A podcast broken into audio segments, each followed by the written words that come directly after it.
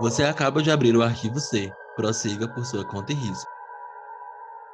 Na década de 60, bastante emblemática para a ufologia brasileira, dois casos envolvendo contatos imediatos com seres extraterrenos aconteceram no estado de São Paulo. O que os seres desejavam?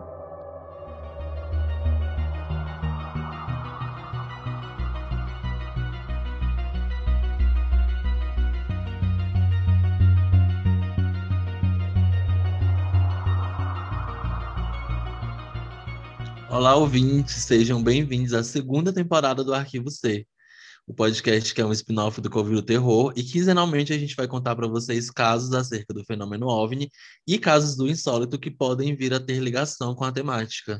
Essa temporada, como vocês perceberam, a gente sai um pouco do Nordeste, do Norte, e a gente começa a adentrar por o Sudeste, onde tem alguns dos casos bem conhecidos, assim. É, o pessoal gostou muito dos casos que a gente trouxe, principalmente o, o Ilha do Caranguejo e, e Operação Prato, porque, enfim, icônicos. São meus casos, assim, que eu fico... Adoro ler, ouvir sobre Pesado Medo. Mas muitos dos casos emblemáticos, assim, nacionalmente é, se localizaram lá para a região sudeste, né? Então a gente vai começar a descer um pouco mais nesses relatos, nessas histórias. O primeiro caso que iremos relatar, ele aconteceu na cidade de Lins. Era madrugada do dia 25 de agosto de 1968. O local era o Sanatório Serafim Ferreira. Pelo seu aspecto, esse caso abalou a opinião pública, sendo amplamente divulgado por jornais e revistas do país. Quatro meses após a ocorrência, a SBEDV, né, um órgão aí, entrevistou a principal protagonista do caso, a dona Maria José Sintra, em sua residência, que ficava na localidade de Caiçara, né, mais ou menos a 45 minutos a pé lá do sanatório. Segundo o depoimento dela, é, por volta das 5 da manhã do dia 25, ela se levantou, né, tá, estava fazendo a sua oração diária, quando ela ouviu alguns ruídos estranhos, parecidos, de acordo com ela, com estalinho, né, do lado de fora, lá no pátio do sanatório. Então ela abriu a janela, né, pensando que fosse um carro, só que ao invés disso, ela viu um vulto de uma mulher em frente à porta do sanatório. Então a dona Maria falou para essa mulher esperar que ela já iria abrir a porta. Ela vestiu seu jaleco, né, e desceu as escadas. Como de praxe, ela perguntou para essa mulher se ela procurava ali algum internamento. E aí a mulher respondeu em um idioma desconhecido. E lhe apresentou um frasco de mais ou menos 20 centímetros de comprimento. Então, assim, a dona Maria entendeu que ela estava pedindo água, né?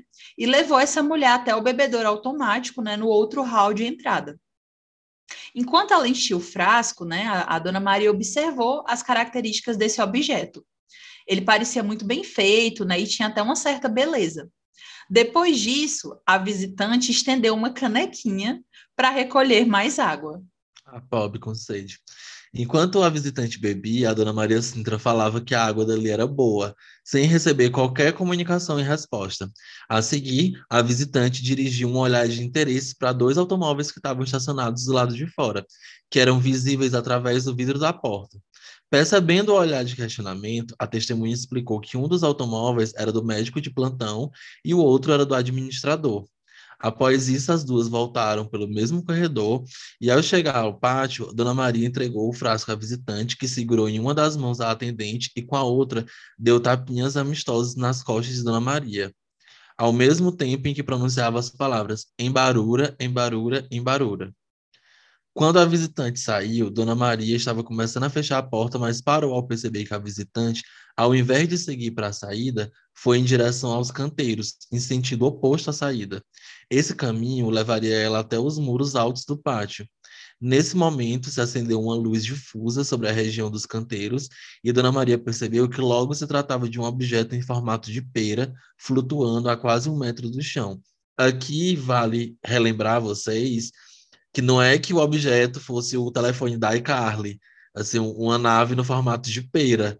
É que quando o nosso cérebro vê coisas que ele não sabe como processar, ele não conhece ainda, é, ele tende a fazer uma associação lógica com a coisa mais próxima que a gente sabe daquilo. É como gosto.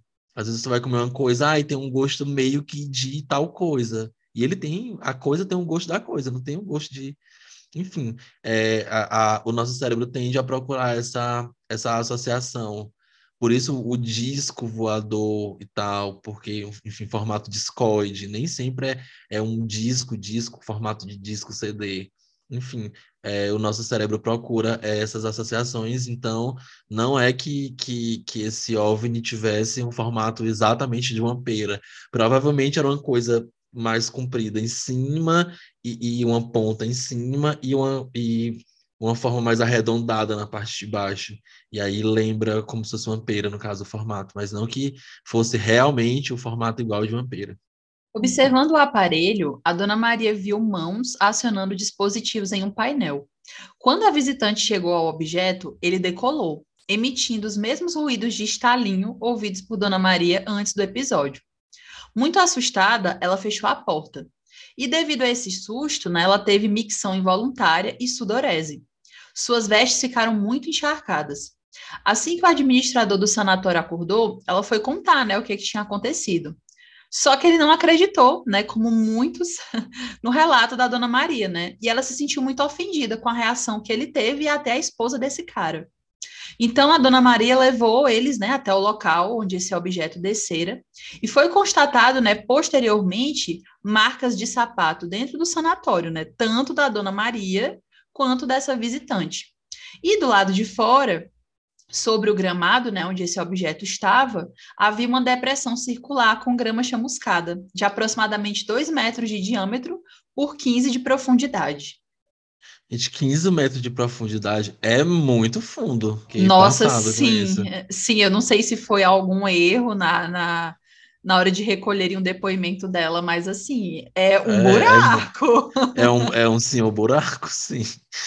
É, e a Dona Maria descreveu a mulher como aparentemente comum, com 1,60m de altura, que é o, o, a altura média, mais ou menos, das mulheres no Brasil. É, pele clara, vestindo uma capa de cor azul clara brilhante, sobre um vestido de gola alta e mangas compridas. Trazia uma espécie de touca na cabeça com tecido semelhante ao da capa. O caso foi designado pelo CIOANE, na época, um órgão da FAB, a gente falou muito da FAB no, no caso da Operação Prato, né, que é a Força Aérea Brasileira, que é destinado à pesquisa ufológica, esse setor da, da FAB. Pelo relato dela, assim, de aparência, ela parece descrever um pleidiano. Vocês que estão no Twitter, com certeza já viram uma foto de um homem louro, assim, falando assim, pisse o cu.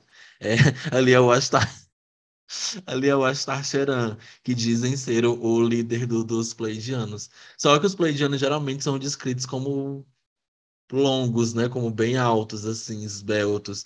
Ter 1,60m não é muito comum, mas todo o resto da descrição bate muito com, com o que se tem dos Pleidianos.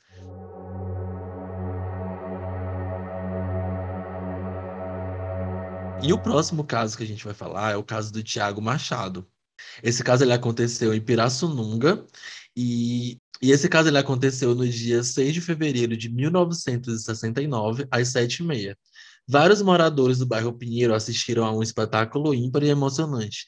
Um objeto luminoso desceu do céu, a uns 800 metros de distância no mato. Segundo uma das testemunhas, Dona Maria dos Santos, o objeto fazia movimento de subida e descida a pouco mais de meio metro do chão. Tiago Machado, ele tinha 19 anos na época, né? Ele era vizinho da Dona Maria. Quando ele viu esse objeto, ele pensou que fosse um paraquedas azul, luminoso, entre aspas, de um brilho total. Os outros, né, as outras pessoas presentes, disseram que era um disco voador. E aí, né, com receio, ninguém quis acompanhar o Tiago, que decidiu ir na busca por esse objeto.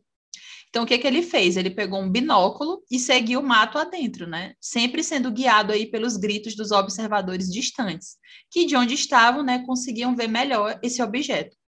Já bem adiante, ele resolveu pedir ajuda ao seu amigo Francisco Hanser, que morava ali perto, né, dentro do terreno do Instituto Zootécnico. Seguiram então os dois pelo mato, né, um pela parte baixa e o outro pela parte de cima.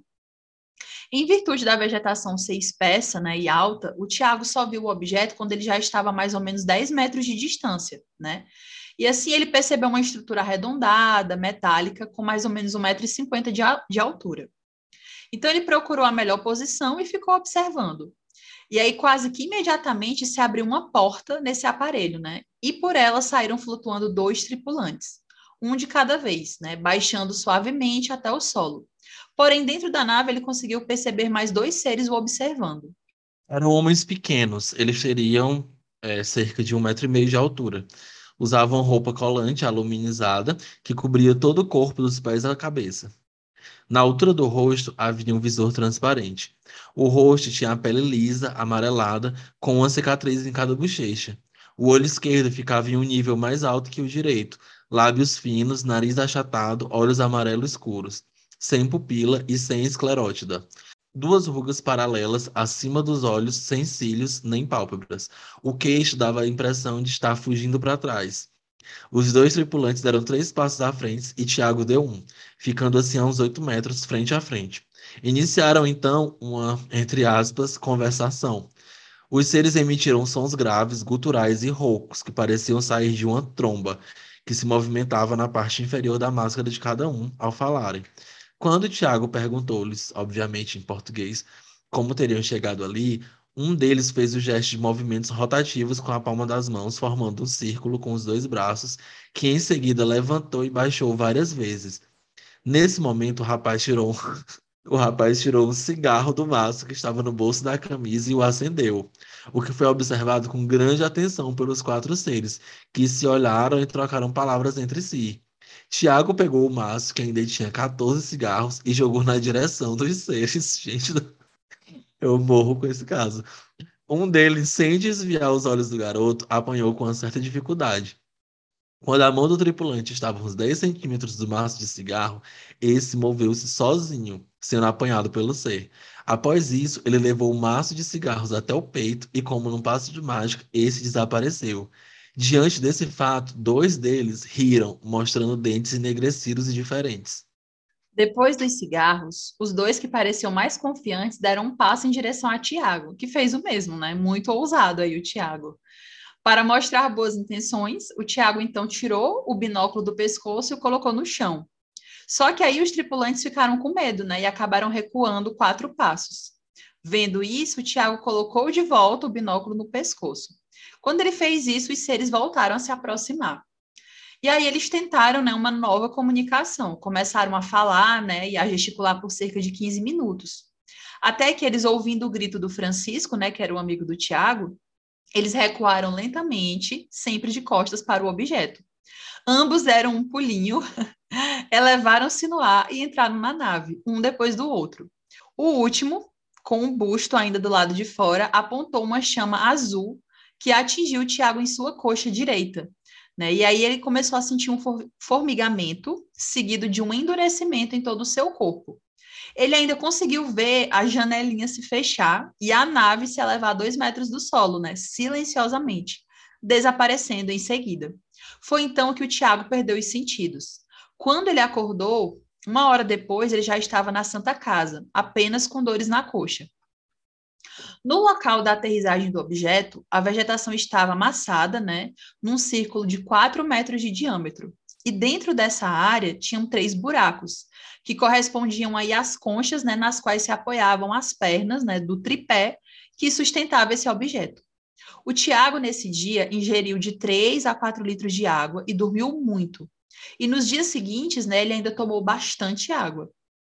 O médico, né, doutor Henrique, é, Henrique Reis, que concedeu uma entrevista ao SBEDV, que a gente já citou também no caso da dona Maria Sintra, né, ele cedeu essa entrevista em maio de 73, ele declarou que no mesmo dia da ocorrência, ele examinou o Tiago dos pés à cabeça, né, mais ou menos ali durante uma hora, e não encontrou nada de objetivo na perna ou no corpo dele achou a pressão sanguínea dele normal, a temperatura, a respiração.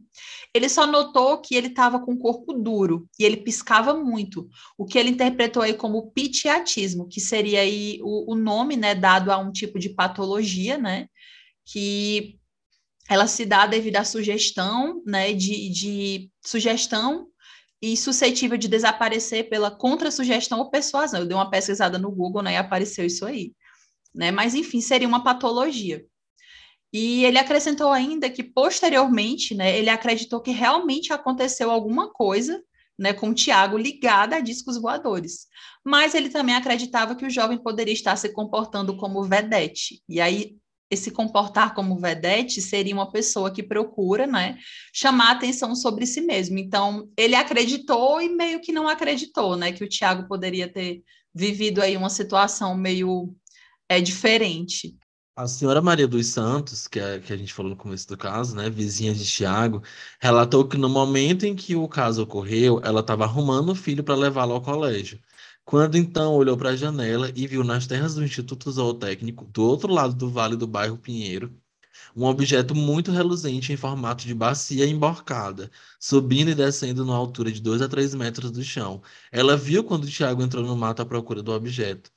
Uns 30 ou 40 minutos depois, chegou um menino correndo, né, sem fôlego, para dizer à mãe do rapaz que ele estava morrendo no alto do morro. Dona Maria dos Santos e a outra vizinha, Ana Maria Cleonice, acompanharam a mãe de Tiago, a senhora Maria Machado Messler, mato adentro, atrás de Tiago.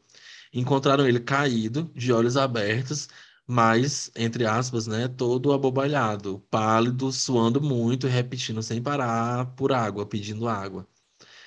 Não se aguentava em pé, então ele foi arrastado pelas três senhoras para a casa mais próxima do senhor Francisco Hansen e aí o Tiago começou a balbuciar palavras referentes ao ferimento da coxa. Então a dona Maria dos Santos rasgou as calças dele na perna direita.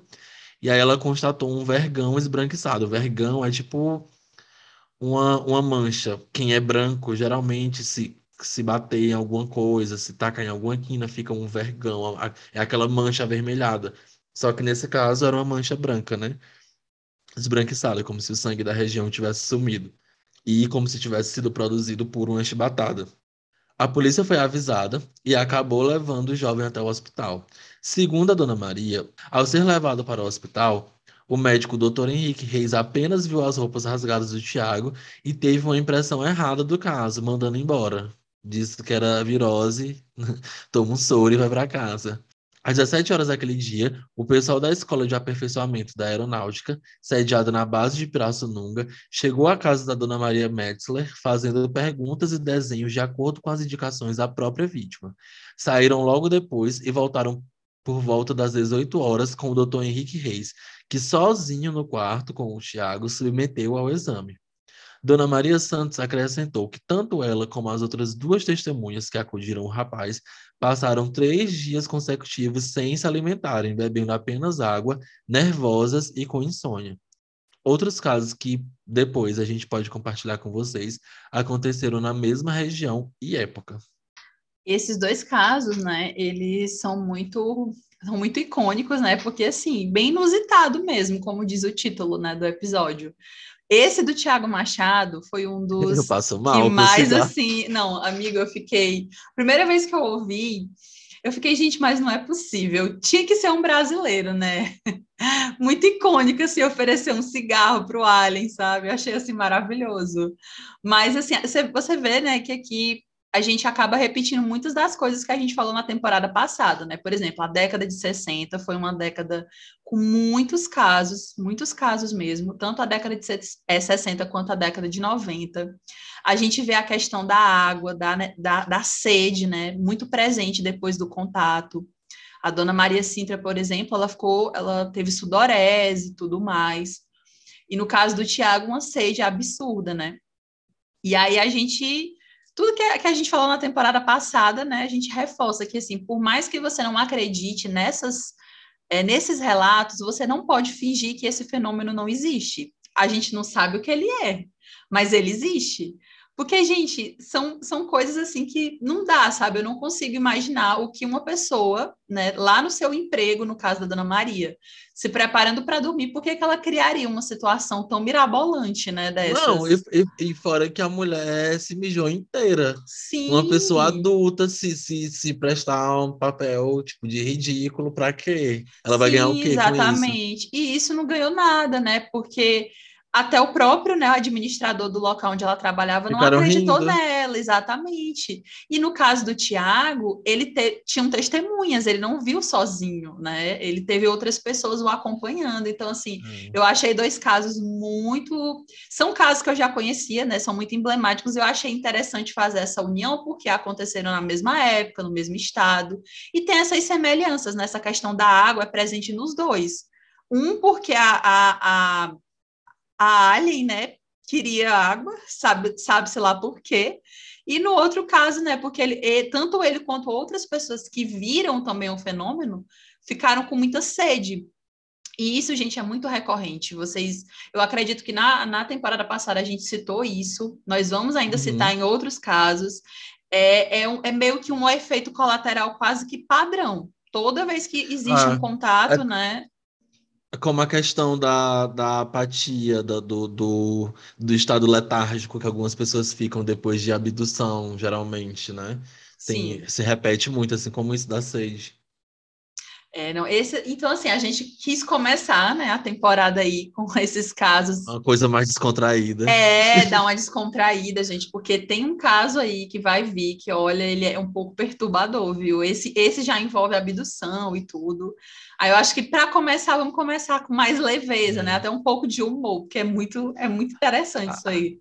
Até porque a temporada passada a gente começou e fechou botando pra lascar. São os dois Não, casos assim, é- que eu mais tenho medo na vida. É, E o Eu da, gosto o- muito, mas eu tenho muito medo. É o, o caso, a Operação Prato, como a gente sempre fala, acho que por ele ser tão bem documentado, né, ele, ele gera mesmo muito medo, porque você fica, porra, tá aqui, né? As evidências estão aqui, não dá para fingir que não aconteceu nada, né? Então, assim, a gente quis dar essa, começar com mais leveza, mas assim, gente, vai, vão ter casos pesados. Não, não acabou lá, não, tá? E aí, assim, se vocês que, que, que gostam especificamente do Arquivo C tiverem sugestões de casos que vocês queiram ver pra gente, podem mandar a sugestão. A gente vai fazer imediatamente. Provavelmente não, mas, mas vai ficar anotado. E assim, pra quem já pede o ET de Varginha desde a temporada passada, calma aí que tá perto de rolar. Quando vocês menos esperarem. Ele aparece aqui, viu, gente? Ele aparece tímido, né, no início, mas depois, não, a gente quer fazer. Varginha é um caso que eu particularmente gosto muito. Eu acho que, infelizmente, é um caso que caiu muito na chacota, mas eu acho ele um caso Uhum. muito importante, muito rico também. E vai vir, gente, vai vir. É, Nessa temporada agora, a gente também tem algumas ideias de, de trabalhar um conteúdo também no nosso Twitter, né? Que é porque assim, tem casos que são muito bons, mas eles não valem um episódio todo. E nem sempre a gente consegue fazer uma conexão que faça muito sentido, sabe? Nesse caso aqui, tudo bem. Mas nem sempre. Então, é, se vocês nos acompanham nas redes sociais, vocês vão ver que a gente vai estar fazendo, né? A gente vai estar produzindo conteúdos diferentes, e aí também vão ter alguns casos, né? Lá pelo Twitter vocês vão ver de vez em quando umas threadzinhas, inclusive já tem uma aí pronta para vir, né? De um caso que eu também gosto muito, mas eu vou deixar aí no, no suspense, né? Mas é como o Germano falou, qualquer sugestão que vocês tiverem, gente, por favor, falem para a gente. As DMs aí estão abertas, os directs também podem falar, porque o programa é feito para vocês, né? E eu queria já aproveitar para agradecer a nossa fonte maior, né, que é o Portal Fenômeno, que é de onde a gente sempre tira, né, todo, toda, todo o material do nosso episódio, né? Então, mais uma vez, meu muito obrigada ao Jackson, né, que mantém aí o portal ativo.